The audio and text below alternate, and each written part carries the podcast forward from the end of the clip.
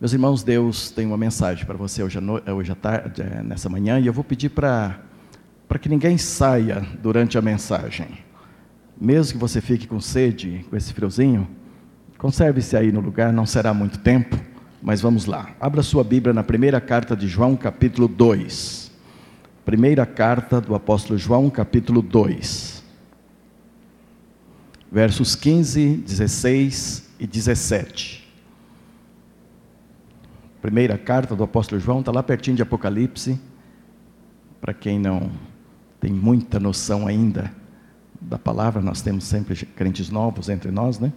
Está lá pertinho de Apocalipse, capítulo 2, verso 15. Não ameis o mundo, nem o que há no mundo. Se alguém ama o mundo, o amor do Pai não está nele. Pois tudo que há no mundo, a concupiscência da carne, eu gosto mais daquela versão que diz ah, o desejo da carne, ou a cobiça da carne. Concupiscência é uma palavra que nós não usamos muito mais, não, não, não sabemos bem o que significa, mas pensa aí em cobiça ou desejo. A cobiça da carne, a cobiça dos olhos e a soberba da vida não é do Pai, mas do mundo. Ora, o mundo passa e a sua cobiça, mas aquele que faz a vontade de Deus permanece para sempre. Meus irmãos, eu quero conversar um pouquinho com vocês hoje a respeito do crente e as suas melhores decisões. Tomar decisões, nós tomamos, eu acho que todos os dias nós tomamos decisões ou não? Levanto cedo, vou fazer café ou não vou? Hoje eu fico sem café ou eu faço café?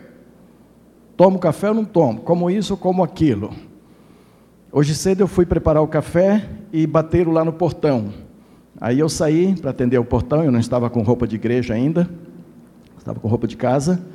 E cheguei lá, eram testemunhos de Jeová. Queriam entrar e conversar comigo a respeito das suas doutrinas. Então eu disse assim: Olha, eu conheço bem essas doutrinas, eu conheço bem a palavra de Deus, e eu não posso mesmo recebê-los, até porque eu sou pastor. O cara me deu uma olhada de cima e embaixo, assim, estava de bermuda, bermuda pastoral, como o Valdeir falou ontem, né? Aprendi com ele ontem. Ele me deu uma olhada assim de cima e embaixo, mas que cara de pastor é essa? Ainda de bermuda e tudo, né? E eu disse: Eu estou me preparando, vou pregar daqui a pouco em minha igreja. Há muita gente aqui no bairro que não tem Jesus, vocês devem procurá-las. Ah, sim, está certo, pastor. Deus, Deus, Deus abençoe. Aí eu disse, porque a gente é testemunha também de Jeová, de Jesus Cristo, do Espírito Santo, de tudo junto, né? Nós somos testemunhas. Deus abençoe o trabalho de vocês. Falei para eles e voltei para o meu café. Depois avisei Tereza, falei, olha, se estava cheio de gente deles, não eram só esses dois que estavam no meu portão. Se baterem mais, pode saber que é a turminha aí, viu? Veja como tu vai receber o pessoal aí. São decisões. Eu tinha que decidir ou recebo ou não recebo.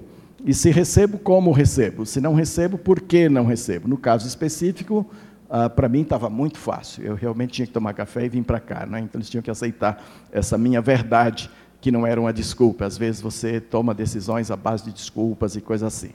A grande verdade é que às vezes nós acertamos nas decisões que tomamos. Às vezes nós erramos. Ei, espera aí. Mas crente também erra em tomar decisões? Pensa na sua vida. Talvez você não precise ir tão longe. Só no último mês da sua vida é provável você encontrar algumas decisões erradas que você tomou. Se você pegar a vida toda e você já está aí com cerca de 30 anos na sua juventude e tal, você vai perceber que até 30 anos a gente já errou muitas vezes. Já se tomou muitas decisões erradas. Mas, por outro lado, há decisões é, corretas que a gente toma. E estes versículos da palavra de Deus, esse texto do apóstolo João, eu vou usar um verbo forte. Ele exige de nós tomadas de decisões corretas. E é isso mesmo, o texto exige dos crentes, exigiu naquele período daquela igreja nascente ainda, quem João escreve, daqueles crentes primitivos ali, e de nós hoje também. Veja como é que diz o texto, o verso 15 aí. Não ameis ao mundo, isto é um imperativo. Não ameis ao mundo. O mundo não é algo para ser amado, e é uma decisão que a gente precisa tomar. Não é que o crente automaticamente não ama o mundo, é diferente. Eu sou crente, mas eu posso direcionar o meu amor ao mundo, eu posso amar ao mundo. E, e João está dizendo: não ameis o mundo. Cuidado com isso, não entre nessa, né? Então, a, a grande primeira decisão que nós temos que tomar à luz desse texto envolve aquilo que nós temos, aquela, aquela virtude mais preciosa que nós temos em nós, que é a virtude do amor. O apóstolo Paulo cantou o amor como a maior virtude que o crente pode ter no capítulo 13 da primeira carta aos Coríntios. Ele diz que nada se iguala ao amor, não é isso? E que a nossa vida precisa ser pautada pelo amor, inclusive o uso dos dons e os talentos que Deus nos dá não terá valor nenhum se não for pautado pelo amor. Então, o apóstolo Paulo considera o amor que está em nós, o amor que nós temos, a capacidade de amar, algo extraordinário, algo muito bom na nossa vida. E ele diz, eh, e ele diz aqui: cuidem para direcionar este seu amor para Deus. Então, essa é a primeira decisão. É preciso decidir entre amar a Deus ou amar o mundo. O amor tem que essa decisão ela é muito séria na vida do crente. Não dá para ficar no muro. Não dá para ficar entre um e outro, não dá para ficar no meio dos dois, não dá para ficar com um pezinho aqui, outro pezinho ali. Inclusive, João vai fundo nisso quando ele diz assim: se você decidir por amar o mundo, o amor do Pai não está em você. Você já pensou como isso é sério? Nós temos que escolher.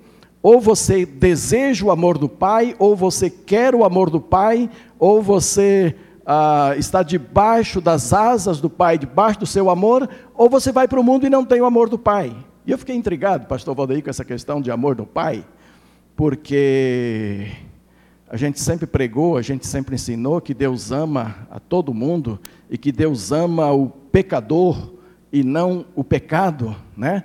Aí vem João e diz assim: se você amar ao mundo, o amor do Pai não está em você. E aí, aí eu fui fazer uma pesquisinha a respeito, eu não sou muito de me aprofundar em grego e tudo isso é mais para o Valdeir, mas eu fui lá e foi gostoso, porque a, a, a expressão mais correta aqui em relação ao grego, que não é que o amor do pai deixa de estar no crente que vai para o mundo, não. Deus continua amando, mas é que o seu amor ao pai, e essa é expressão mais é, correta ali, é assim: você tem amor, e na medida que você direciona o seu amor ao mundo, você deixa de direcioná-lo ao pai. O seu amor não pode ser direcionado nestas duas direções ao mesmo tempo. Isto é, se você ama ao mundo, você fica incapacitado de direcionar o seu amor ao Pai. Não dá para amar os dois ao mesmo tempo. Daí a grande escolha: ou fica com o mundo, ou fica com o Pai, ou obedece a Deus, através do amor que Ele tem por nós, do seu amor por Ele, ou faz uma escolha pelo mundo. Isso me deixou muito triste. Como assim? É porque dá para perceber que há muita gente dentro da igreja hoje, quando eu falo igreja, não estou falando só da terceira, Estou falando da igreja como corpo de Cristo, estou falando daqueles grupos todos que se dizem evangélicos e que pregam a palavra de Deus. Dá para perceber nitidamente que nós temos um percentual muito grande de pessoas que se dizem crentes hoje, mas que, se você for analisar o amor deles, estão muito mais para o mundo do que para o Pai. Amam muito mais ao mundo do que ao Pai. E é muito possível que aqui, na terceira igreja, haja muito disto também no nosso meio. E isso é mais ou menos como Jesus falou a respeito da, da riqueza. Jesus diz assim: você não pode amar a riqueza e a Deus ao mesmo tempo. Depois é, é, é claro que ele está falando do Deus mamon, do Deus da riqueza. E eles não dão as duas coisas são irreconciliáveis. Ou você ama o Deus da riqueza, mamon, ou você ama a Deus, as duas coisas não combinam, não podem estar juntos ao mesmo tempo. E aqui é a mesma coisa. Ou você está amando o mundo, ou você amará a Deus, as coisas não podem estar juntas. Quando alguém ama os vícios deste mundo, torna-se escravo do sistema mundano. Mundo quer dizer uh, o sistema montado por Satanás, não é o mundo físico, eu nem expliquei isso no começo, porque não há necessidade para um auditório como esse explicar que não é o mundo físico que ele está dizendo. Mas ele está falando do mundo esquematizado por Satanás, do sistema que Satanás montou neste mundo, que tem a ver com, a, com as coisas da terra, com as coisas da carne, com as tendências carnais e tudo isto, é aquele mundo que Romanos 12, 2 fala de maneira muito clara: não vos conformeis com este mundo, com o modelo deste mundo ditado por Satanás. Não vos conformeis a ele, mas deixe a sua mente ser transformada pela palavra, transformada por Cristo, na mente de Cristo, para que você possa experimentar a vontade de Deus. Então, o crente que se conforma a este mundo, o crente que aceita o modelo deste mundo para si, não tem possibilidade de ter a sua mente transformada por Cristo ou uma coisa ou outra novamente. Há uma dualidade aí que não se encontram ah, no caminho, nem pode encontrar. Então, ah, qual é o modelo deste mundo? Meus irmãos, o modelo deste mundo é terrível. O modelo deste mundo é extremamente sutil crente que não estuda a palavra, o crente que não ora, o crente que não busca Deus, fica vítima facílima do modelo deste mundo. E, e às vezes nem percebe que é vítima, porque o mundo é muito sutil. Por exemplo, relacionamento sexual, isso está tá, tá muito em mira aqui, quanto a essas paixões, essas concupiscências, que tem a concupiscência da carne, a cobiça da carne, se refere a muitas coisas, entre elas sexo também. O relacionamento sexual, o mundo vem dizendo há muito tempo que é fazer amor. Não é isso? E não é. Não se faz amor tendo sexo. Você vive amor tendo sexo quando você ama, de fato, mas não se faz. Amor é feito por Deus. Deus é amor, Ele que dá amor para nós. Mas sexo não é fazer amor. Então, há pouco tempo fui atender um, um casalzinho de namorados que tinham se envolvido sexualmente e me procuraram para confessar o fato. E aí diante, pois é, pastor, a gente está aqui para dizer que a gente não queria não, a gente queria pureza até o casamento e tudo isso, mas um belo dia nós resolvemos fazer amor e aí caímos mesmo. E quantas vezes vocês já fizeram amor depois disso até agora? Ah, várias vezes. Será que foi amor que fizeram? Não eram casados, eram namorados. O que é que fizeram? Não fizeram amor nenhum. Fizeram pecado. Não é isso? Fizeram pecado, eles pecaram. Enquanto achavam que estavam fazendo amor. Mas quem é que disse para eles que fazer sexo é fazer amor? O mundo. O mundo. O modelo do mundo diz isto. E as pessoas menos avisadas, mesmo crentes, acabam pensando que é assim. E então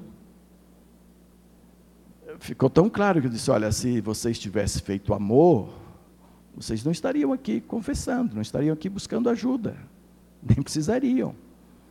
Mas uma vez que vocês estão aqui para uma confissão, para uma busca de ajuda, e que nós vamos tentar ajudar com tudo que nós temos, com tudo que é possível neste momento, ajudá-los, fica claro que não se fez amor. Vocês fizeram sexo antes do tempo, vocês fizeram um tipo de pecado que a Bíblia diz que não entra no reino do céu quem o comete.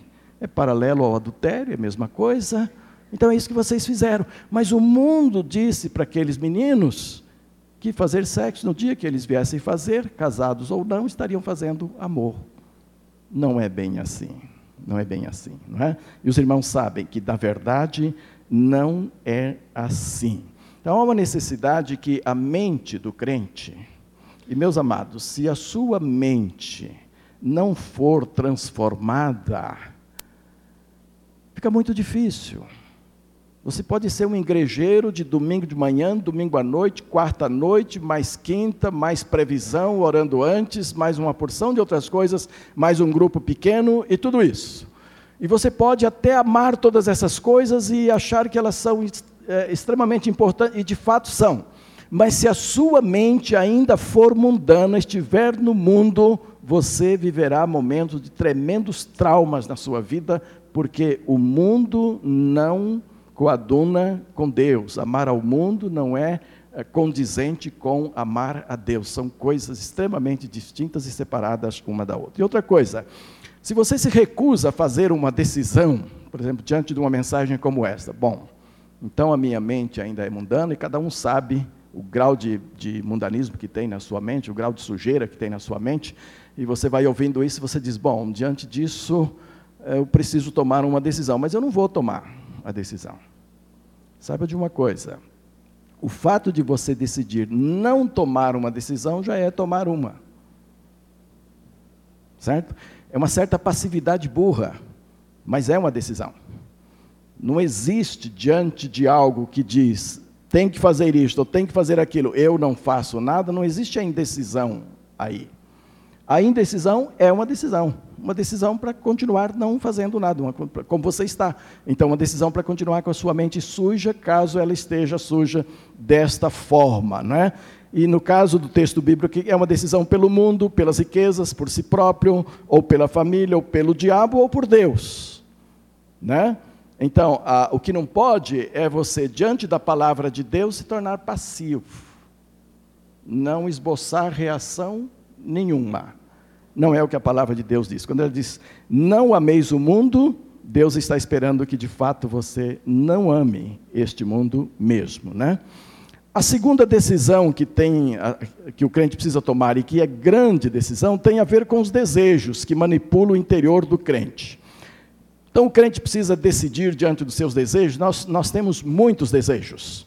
Nós temos muitas vontades dentro de nós e nós lidamos todo dia com essas vontades, com esses desejos, eles fazem parte da nossa vida interior, eles estão dentro de nós e nós precisamos lidar com esses desejos. Então, o verso 16 diz que tudo que há no mundo, os desejos da carne, os desejos dos olhos e a soberba da vida, não é do Pai, mas do mundo.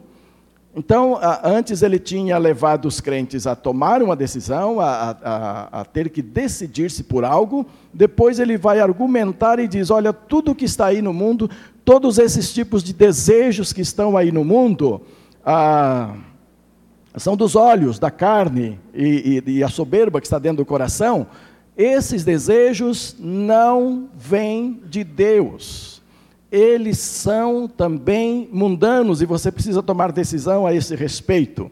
Então o crente precisa decidir, é, diante de Deus e de si próprio, em qual direção, que direção ele dará aos seus desejos mais intensos. Então, desejos todos nós temos.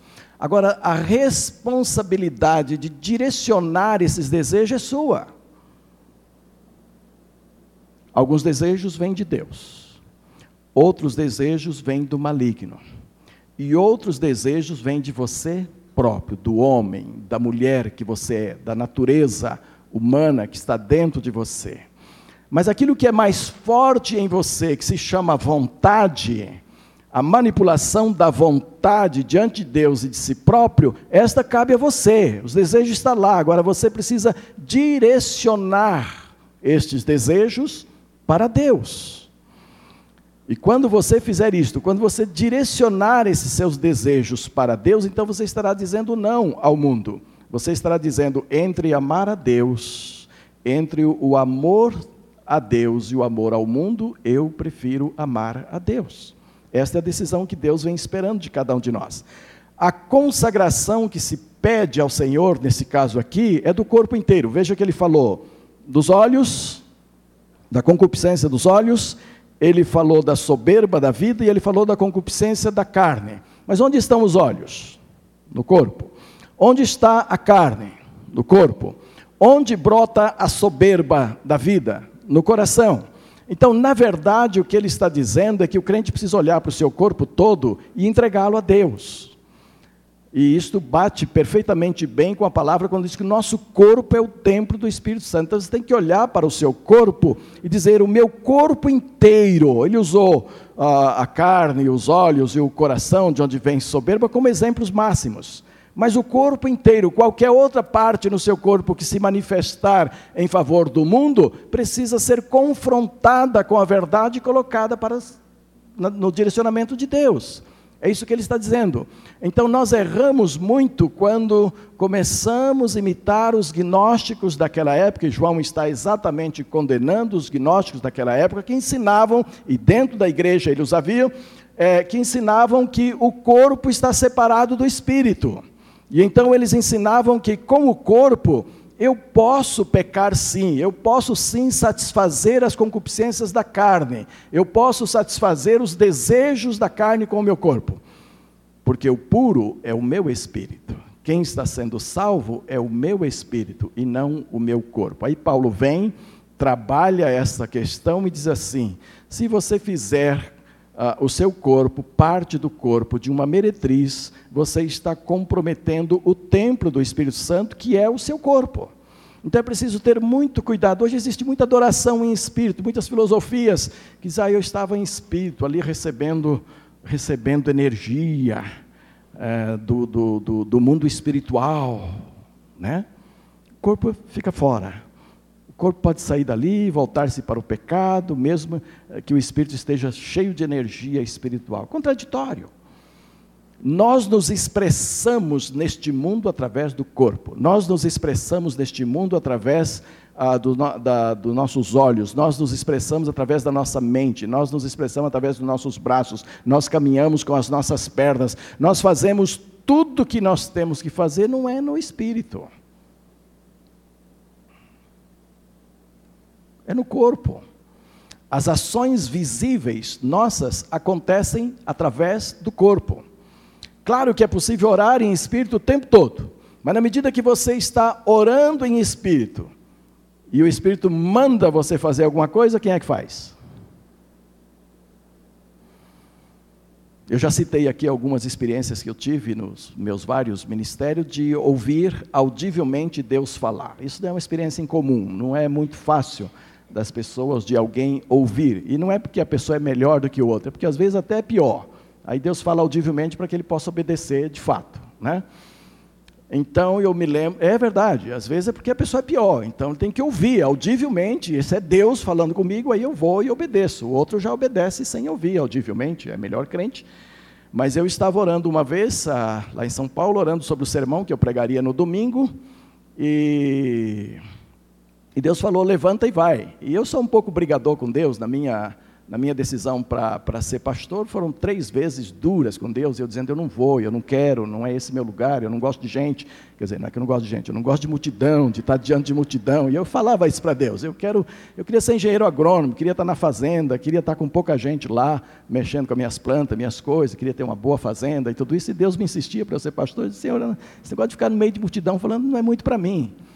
E eu discutia isso com Deus, até que na terceira vez teve que ir mesmo. Lá eu estava orando também, Deus falou, levanta e vai.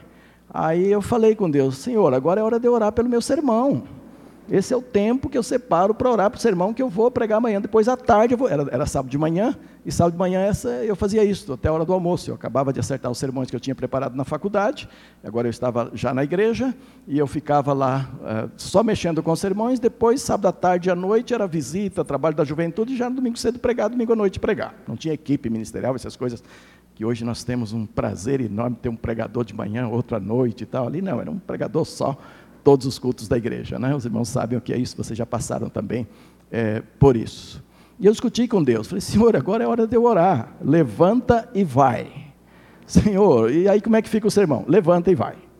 Aí na terceira vez, sempre na terceira vez, Deus amolece a gente, né? Comecei a chorar, levantei, falei para a senhorinha que cuidava da, da cozinha, falei, olha, estou saindo, não sei que hora vou voltar, era uma hora estranha para mim, eu disse: a senhora pode deixar a comida aí preparada, quando chegar eu como, não tem problema. E então eu fui. E no caminhar eu passava por várias casas de crente, eu ia perguntando: senhor, é aqui? Não era. É ali? Não, não é. Naquela outra casa? Não, não é. Então fui indo. Fui indo, fui andando até que uma casa assim ficava de frente. Deus disse ali, chega ali. Eu fui bater na porta e lá estava uma menina que veio me atender, tinha 14 anos, estava com uma faca enorme na mão, uma faca de cozinha e os outros irmãozinhos estavam presos dentro do banheiro. Ela me olhou e disse: Pastor, Deus mandou o senhor aqui. Eu falei: Ele mandou mesmo. E ele mandou de forma que eu tinha que vir mesmo. Aí ela toda assim chorando: Pastor, Deus mandou o senhor aqui. Eu falei: Sim, ele mandou. Ele me mandou aqui. O que, que está acontecendo? E ela, terceira vez: Pastor, Deus mandou o senhor aqui. Falei, claro, eu vou entrar. Ela não tinha mandado eu entrar ainda, né? Eu vou entrar, o que está acontecendo? E então, em muitas lágrimas, disse: Eu tranquei as crianças no quarto, papai e mamãe saíram, e eu ia me matar ali no. Eu tranquei no banheiro e eu ia me matar ali no outro banheiro. Essa faca era para isso quando o senhor bateu na porta. Então foi Deus ou não foi? Foi. Deus, Deus mandou. Ah, então, às vezes, Deus fala de maneira muito clara e fala no seu espírito. Claro que é no espírito que você ouve Deus falar. Naquele caso, eu ouvi com o ouvido mesmo, ouvi claramente, audivelmente. Mas Deus fala quando você está em espírito com Ele em oração. Mas quem vai cumprir isso é o seu corpo. Não foi o meu espírito que foi lá falar com a, com a Cristina. Eu fui com tudo que eu tenho no corpo. Os pés foram andando, os olhos foram olhando, as mãos foram apontando e perguntando: Senhor, é aqui, é aqui, é aqui, até achar o lugar onde é, é, efetivamente era. Só para fechar essa história, essa menina está muito feliz hoje, está casada, mãe mãe de dois garotões já se casando também, agora isso faz muito tempo. Ah, e ela sempre me considerou o seu pastor. Quando ela é ovelha de um outro pastor, que sempre é, desde que eu deixei São Paulo, ela explica para o novo pastor que chega e diz: assim, Eu tenho um pastor que está lá em Brasília, de vez em quando eu ligo para ele, eu telefono para ele, porque eu não deveria estar mais neste mundo e eu estou graças àquele pastor. Graças a Deus, que foi lá e disse: Levanta e vai. E aí eu usei esse corpo para ir. Então é assim: Deus fala no seu espírito, mas você vai usar o seu corpo para fazer aquilo que Deus quer que você faça. E então este corpo, como um todo, precisa ser plenamente dedicado ao Senhor. Nada de dedicar as mãos e conservar os olhos para o mundo. Dedico meus pés mas os meus ouvidos estão ainda atentos ao mundo, às coisas do mundo. Não é assim que funciona. Há de ser uma dedicação completa, há de ser um direcionamento completo para que as concupiscências nossas, todas elas sejam direcionadas para Deus e não para o mundo. Porque, meus irmãos, o mundo joga pesado. O mundo joga pesado. E a igreja precisa ter grande discernimento para ela ou não ir para o mundo ou não trazer o mundo para dentro dela. Porque há esses dois perigos. Ou a igreja acaba indo para o mundo por falta de discernimento, ou acaba trazendo o mundo para dentro dela, e isto tudo é muito perigoso. Eu vou trabalhar um pouquinho mais isso daqui a pouco. A soberba é aquela coisa que vem lá no coração, é aquele orgulho porque você é o que é ou você alcançou o que você tem, ou você se orgulha daquilo que você tem, ou, ou ah, você tem orgulho daquilo que você foi feito, daquilo que você recebeu, e a Bíblia é muito clara que você não tem nada que não tenha vindo de Deus. Tudo que você tem foi Deus que lhe deu. Não é para ter orgulho de nada, nem do que você tem, nem daquilo que você consegue, nem nada, e nem ter inveja daquilo que os outros têm. E neste particular eu dou graças a Deus. Eu tenho participado de grandes festas, de grandes comemorações, de coisas muito bonitas que são apresentadas e dedicadas a Deus, e eu não tenho essas coisas.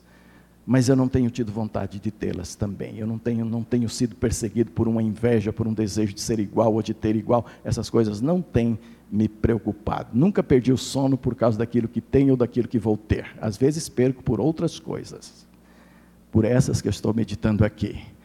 Quando percebo que ah, a igreja é bastante fraca nesse sentido e que muita gente da igreja está se deixando levar pelo mundo, às vezes perco sono. Ou quando a igreja tem uma decisão muito difícil a ser tomada, às vezes perco também. Ou quando algo espiritual muito sério está me preocupando e eu não tenho ainda um direcionamento Senhor, às vezes perco o sono. Mas nunca perdi o sono por causa daquilo que tenho, ou daquilo que vou ter, ou daquilo que Deus está me dando, ou vai dar, ou que tem dado a outros. Absolutamente não. Graças a Deus por isso. Mas há uma terceira decisão que o crente precisa tomar e deve ser bem tomada, que é a respeito da vontade, a vontade dele, crente, a sua vontade, homem, mulher, jovem, e a vontade de Deus. Nós somos como que um joguete que nós mesmos nos jogamos dentro dessas duas vontades. E o verso 17 então diz: O mundo passa e a sua cobiça, mas aquele que faz a vontade de Deus permanece para sempre. Então o crente precisa fazer uma escolha entre essas duas vontades. E dentro dessas duas vontades, o crente precisa considerar valores. Ele precisa escolher entre duas categorias de valores. Há uma categoria de valores que é efêmera, que é passageira, que acaba com este mundo, que morre com este mundo, que fica aqui, e uma categoria de valores que são valores eternos. E o crente precisa escolher entre essas duas categorias. Ou eu vou trabalhar em cima de valores eternos, vou dedicar minha vida para valores eternos, vou ter, ah, em primeiro lugar, valores eternos, ou eu parto para as coisas do mundo e perco o amor ao Pai, a condição de amar ao Pai, que é isso que Deus diz. Eu não estou dizendo de coisas úteis, de coisas necessárias, de coisas naturais que naturalmente todos nós precisamos, daquilo que não é luxo, daquilo que é necessidade específica. Mas tem gente que é uma obsessão tremenda por coisas deste mundo e nunca estará satisfeito com nada. Nunca chegará a um limite para dizer agora basta, agora chega, nunca. Porque a insatisfação pelas coisas do mundo não contempla limite algum, a pessoa fica totalmente sem limite. E então a vida é um ter, ter, ter, buscar, buscar, buscar. Não há tempo para Deus, não há investimento nas coisas de Deus, não há consagração para as coisas de Deus, absolutamente nada. E é isso que esse texto está condenando aqui. E a Bíblia está dizendo aqui que as coisas que você consegue por esta vontade ah, obsessiva pelas coisas da terra, pelas coisas do mundo, ficarão aqui. Mas quando você, mesmo conseguindo coisas daqui, você está em obediência à vontade de Deus, entendendo a vontade de Deus, a Bíblia diz que você vai permanecer. As suas decisões vão permanecer, você vai permanecer, tal como Deus é eterno, passaremos a eternidade toda com Ele, né? Viveremos a eternidade inteira com Ele. Então, a vontade do homem será enterrada aqui com o seu corpo, mas o que aprender a fazer a vontade do Pai viverá com Ele por toda a eternidade. E eu digo aqui, meus irmãos, com muita sinceridade do meu coração, que não é muito fácil ser crente de verdade, não. Neste contexto. Sabe por quê? Porque Tiago diz assim: que se você souber a vontade de Deus e não a fizer, isto constitui o quê? Pecado. E mesmo o crente carnal conhece a vontade de Deus. Mesmo o crente falso conhece a vontade de Deus pela palavra vai lendo, vai ouvindo e toma conhecimento do que é a vontade. Aprende o que é a vontade, mas ele não tem dentro dele vontade de cumprir, de direcionar, de andar dentro da direção da vontade de Deus. E então a coisa vai ficando cada vez mais complexa, porque ele sabe qual é a vontade de Deus, mas ele resiste fazer a vontade de Deus, e em resistindo fazer a vontade de Deus, ele vai se tornando cada vez mais mundano. E em se tornando mais mundano, daqui a pouco ele estará totalmente envolvido pelo mundo, de modo que ele é só uma presença física na igreja. Do mais, ele é mundano, como qualquer outro, do mundo mesmo, ou até pior, porque ainda finge estar servindo a Deus. E eu não quero dizer que, é, que, que, que, ele está satisfeito com isso, não. Às vezes há uma luta imensa na vida deste crente. Às vezes há uma batalha imensa, porque não é o que ele quer, mas ele está escravizado ao mundo porque se deixou escravizar-se ao mundo. Hoje, por exemplo, nós temos um, um, um percentual bem grande de crentes, homens e mulheres, dentro da igreja do Senhor, escravos da pornografia escravos. Não conseguem sentar-se diante da tela do computador, do seu teclado, para fazer qualquer trabalho sem que abra ali uma sala de pornografia e observe pornografia e tudo isso. E há, há pessoas hoje que ficam até de madrugada.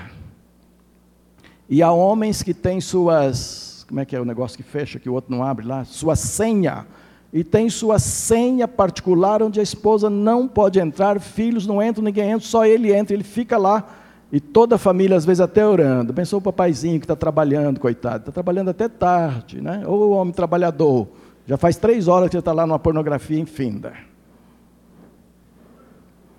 A mente fica escravizada.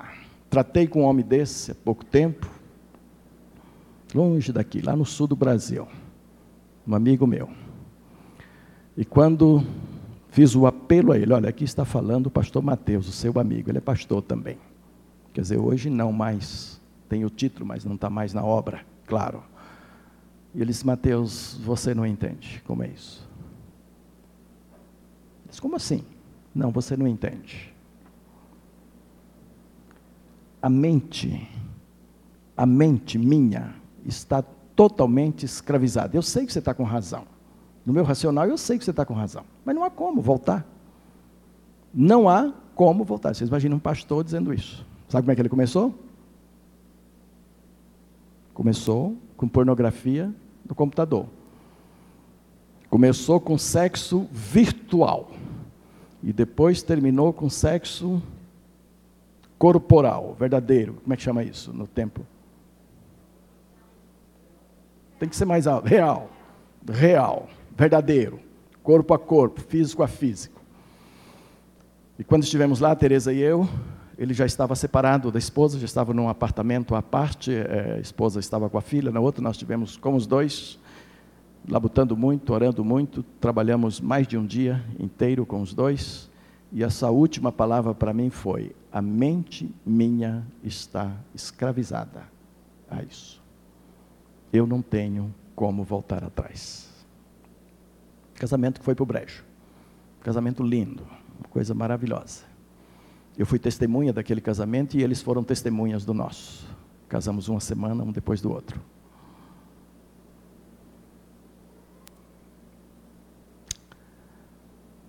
Esse moço fez doutorado na Inglaterra.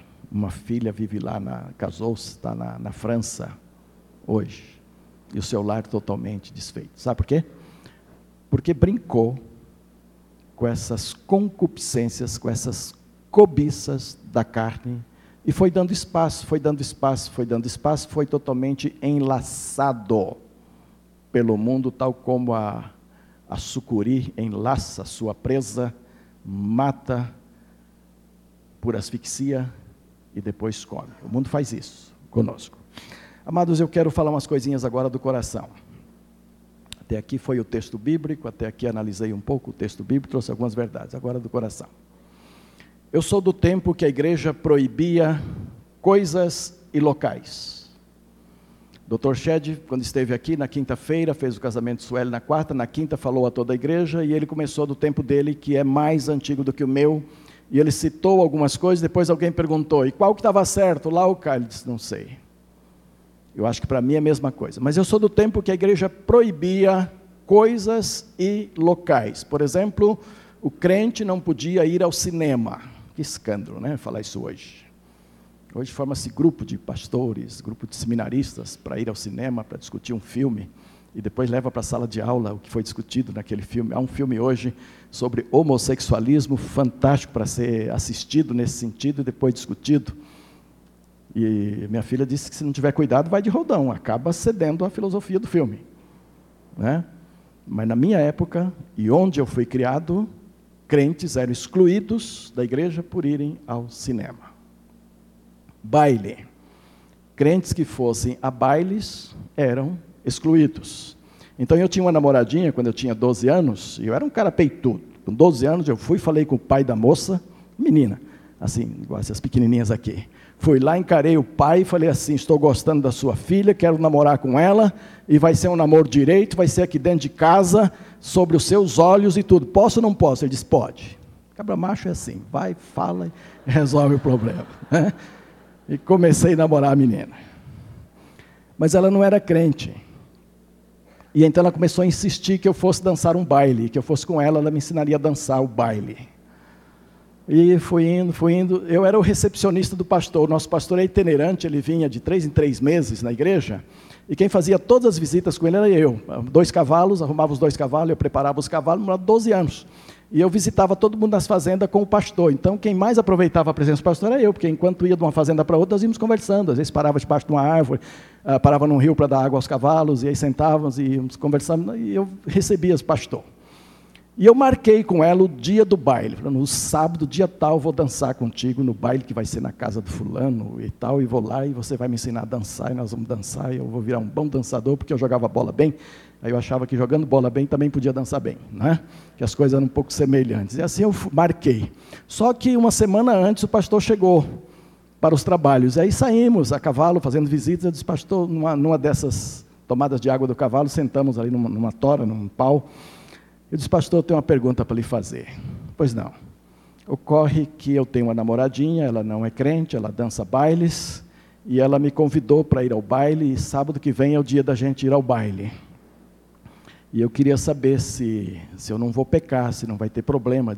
Não vá nesse baile de jeito nenhum, que baile é de Satanás, é do demônio, é do bicho ruim, e você vai acabar perdendo a sua fé. Lá não é lugar para crente mas assim, curto e grosso. E mudamos de assunto. E fomos fazer a visita. Na volta da visita, quando fui levá-lo para já para dormir e tal, guardar os cavalos e tudo, eu disse, pastor, aquilo lá é daquele jeito mesmo? É curto e grosso assim, não tem, não dá para conversar um pouco, dialogar? Não há diálogo com coisa do inimigo, meu filho. Coisa de Satanás não se dialoga, não se experimenta, não, é não e não, você não vai. E para explicar para a menina depois que eu não podia ir, fui lá na casa, na hora que deu um tempinho, fui lá, minha filha, não vou no baile. Como assim não vai? Não está marcado? É, não vou, não vou porque, olha, a gente, eu sou crente, você não é, as coisas não dão certo, eu tenho um ambiente, você tem outro, que ele não é ambiente para mim. Você nunca falou isso para mim, ah, mas agora eu agora estou falando, não, nós não vamos. Ó, oh, isso vai ficar caro, hein? Eu falei, assim, como assim? Ó, oh, isso pode pode terminar o nosso namoro. Falei, pois então terminado está. Não vou ao baile, está terminado. Namoro de criança é assim, né? É uma paixão de cinco, seis dias, depois acaba de repente, qualquer coisa termina e vai. De criança eu falei, viu? Bom, terminei o namoro. Não fui ao baile. E querem saber? Eu nunca dancei, de fato. Eu nunca aprendi a dançar. Se eu tentar, é uma coisa horrorosa, escandalosa, todo mundo ri entendeu? Porque não dá mesmo. Não está em mim, ficou cortado ali. Bom, mas hoje não, isso não é problema mais no meio evangélico. Então se proibia na época coisas locais e atitudes, e a proibição era direta. Você não pode fazer isso, a gente não fazia. Bom, era mais crente do que os de hoje, não sei.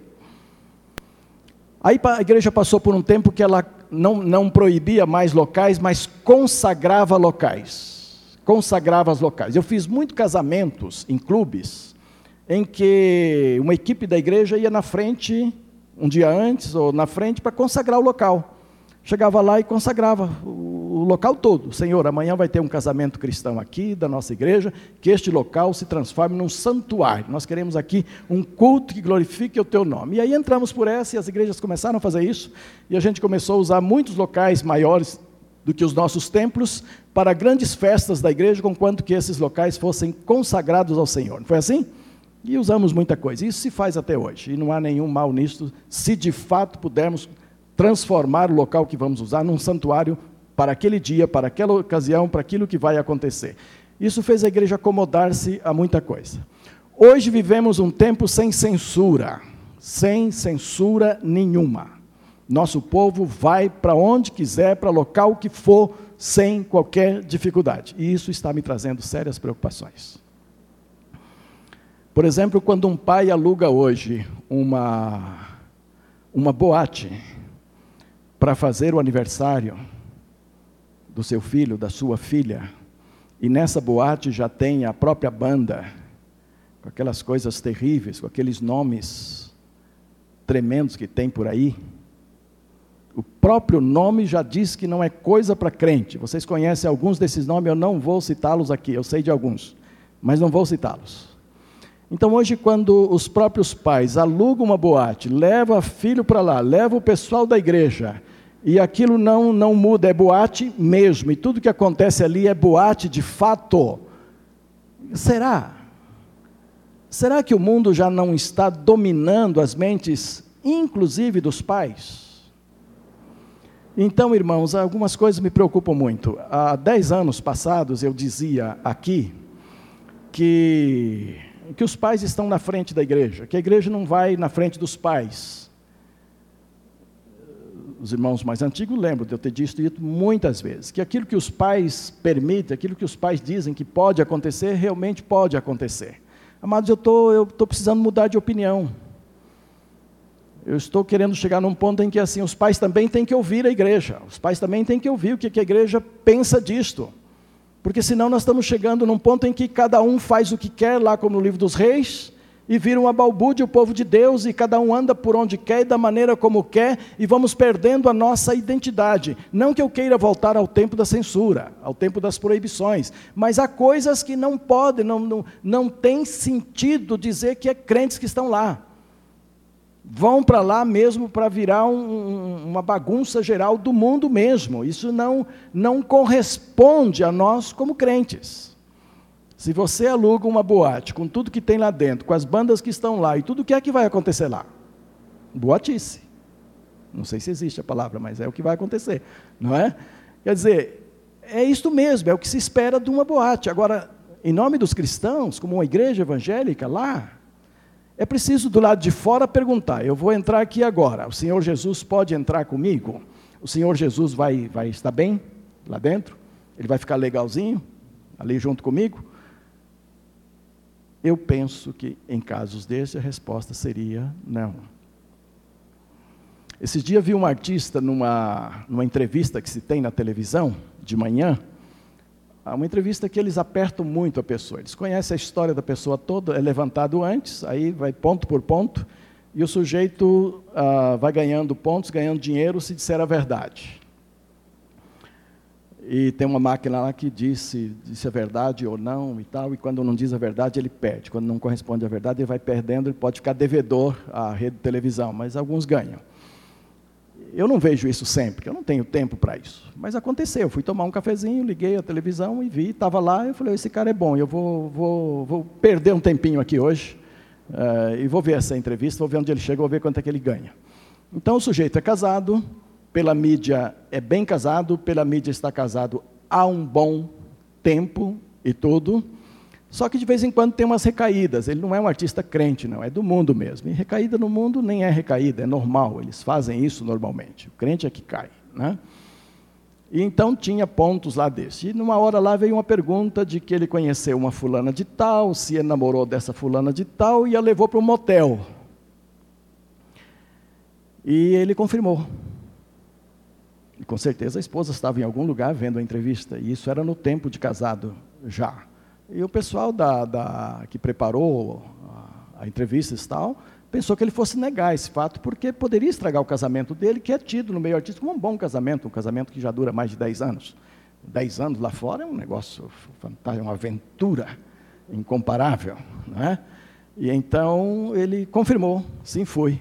Mas aí a, a, a pessoa que estava, as pessoas que estavam uma delas, que eu achei pobre demais, Aí perguntou para ele assim: o que é que você foi fazer com ela no motel?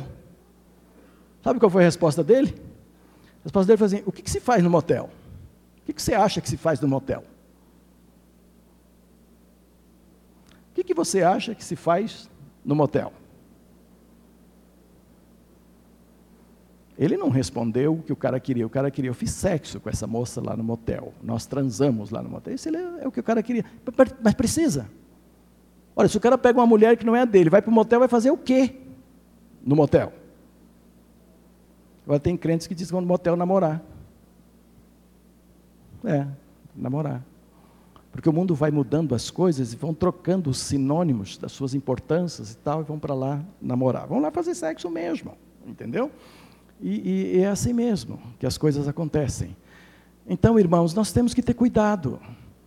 A igreja do Senhor pode mundanizar-se indo ao mundo ou trazendo o mundo para cá.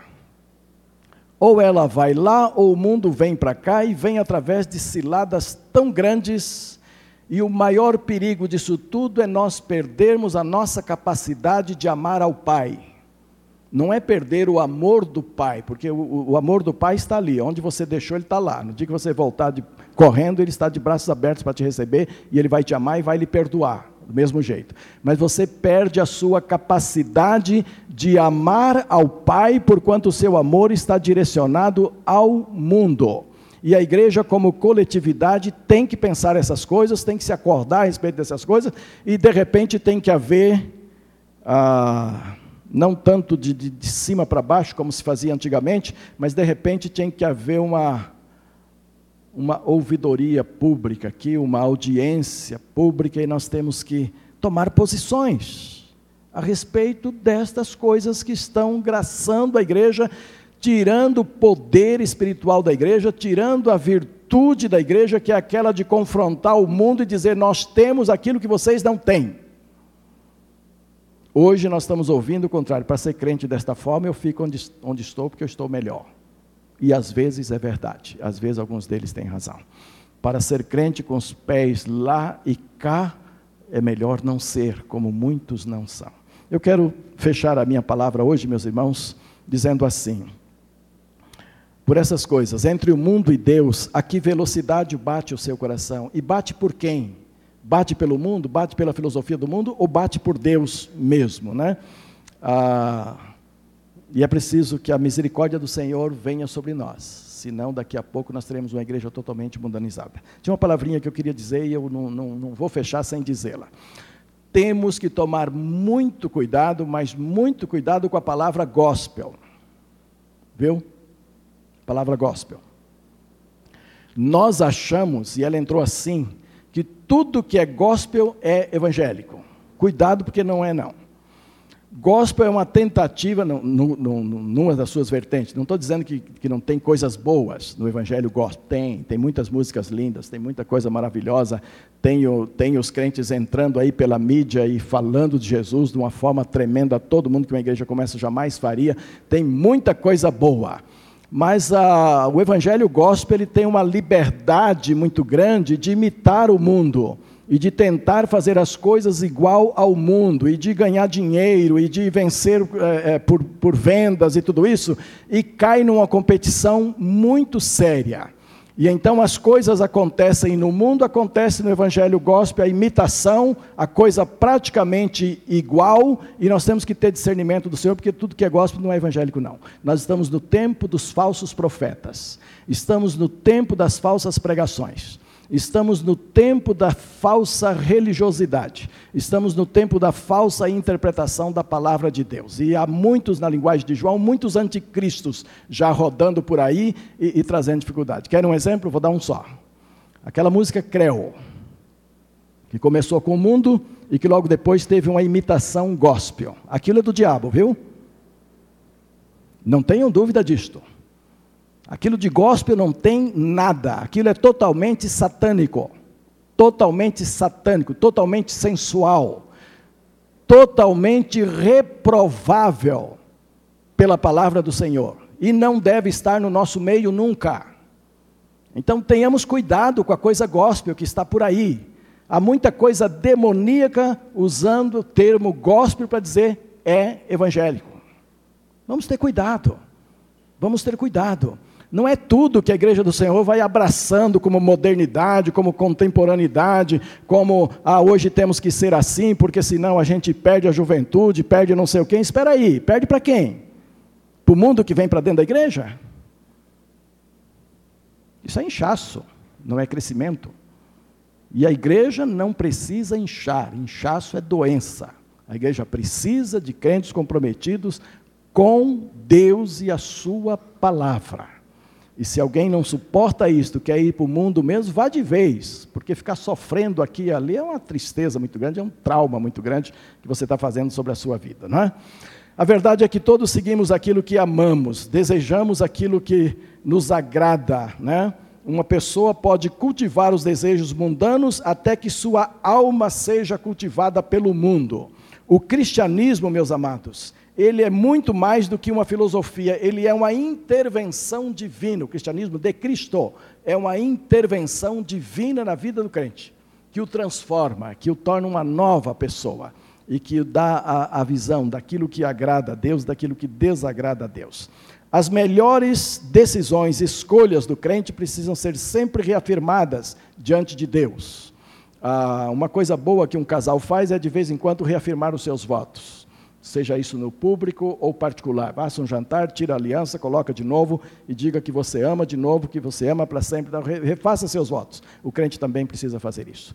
Quando perceber que a sua mente está sendo dominada pelo mundo, está sendo cativada pelo mundo, precisa voltar atrás e dizer: Senhor, espera aí, eu amo é o Senhor. E eu quero amar o Senhor. E eu quero refazer meu compromisso de viver com o Senhor. Tá bom? Ah, e por último as fontes do amor a Deus e do amor ao mundo são irreconciliavelmente distantes. Já falei isso lá no começo. Não se pode amar a Deus e ao mundo ao mesmo tempo. Você vai acabar ficando com o mundo, porque o mundo é extremamente traiçoeiro. Né?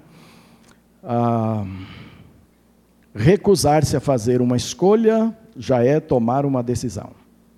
Pode ser pelo mundo, pelas riquezas, por si próprio. Você pode tomar uma decisão pela sua família.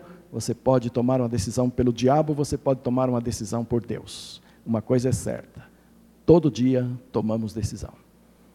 Qual é a sua decisão hoje, à luz desse texto? Não ameis o mundo, nem o que no mundo há. Porque aquele que ama o mundo, o amor ao Pai, não está nele, não faz parte da vida dele. Aquele que ama Deus e faz a sua vontade, esse permanece para sempre. Você pode baixar a sua cabeça, podemos orar a respeito? Eu não vou fazer um apelo específico a nenhuma pessoa aqui, mas eu quero colocar para todos nós. Que grau está o seu amor a Deus e em que grau está o seu amor ao mundo? Pense bem nisto. E especialmente nós, os pais o que é que nós estamos colocando na cabecinha dos nossos filhos, como certo ou errado, como de Deus ou do mundo. Você, pai, você, mãe, tem uma grande responsabilidade nisto. Porque amanhã, amanhã, o seu filho poderá voltar-se para você e dizer: Olha, estou assim, estou nesse estado, porque meu pai me incentivou, ou porque minha mãe me incentivou. E eles são culpados. Que isto não ocorra com a sua vida. Amado Deus e querido Pai, eu quero colocar diante do Senhor essa reflexão nesta manhã, esta mensagem. Que a tua palavra, Deus, é tão clara, tão capaz de mostrar os perigos em que incorremos a cada dia. E eu quero te pedir nesta manhã, ó Deus, o teu livramento, que tu livres a igreja do Senhor de um engajamento com o mundo, de tal maneira que passemos a nos tornar irreconhecidos como crentes no Senhor. E como há tanta gente que já está chegando a uma apostasia mesmo hoje, ó Deus, livra os teus filhos, pais e filhos, todos nós hoje aqui, para que não cheguemos a situações em que o mundo tome conta de nós, como já temos tanta gente assim, que o mundo levou de volta, levou mesmo para Satanás, ó Deus. Liberte os teus filhos, livra-nos a cada um de nós Permita-nos uma volta para o Senhor Jesus, uma volta para a tua palavra, uma volta para te amar mais do que todas as outras coisas em nossas vidas. E só amar aquilo que o Senhor realmente nos deu para a honra e glória do teu nome. Ajude-nos a colocar as coisas que o Senhor tem nos dado para honrar e dignificar o teu nome, Pai. E dá-nos o perdão, uma vez, pelas muitas vezes que não conseguimos enxergar os limites, as divisas entre o mundo e o Senhor. E capacita-nos a voltar para Ti, ó Deus. Abençoa esta igreja ricamente. Dá-nos a capacidade de nos voltar para o Senhor cada vez mais. Pois assim oramos em nome de Jesus. Amém. Amém, Senhor.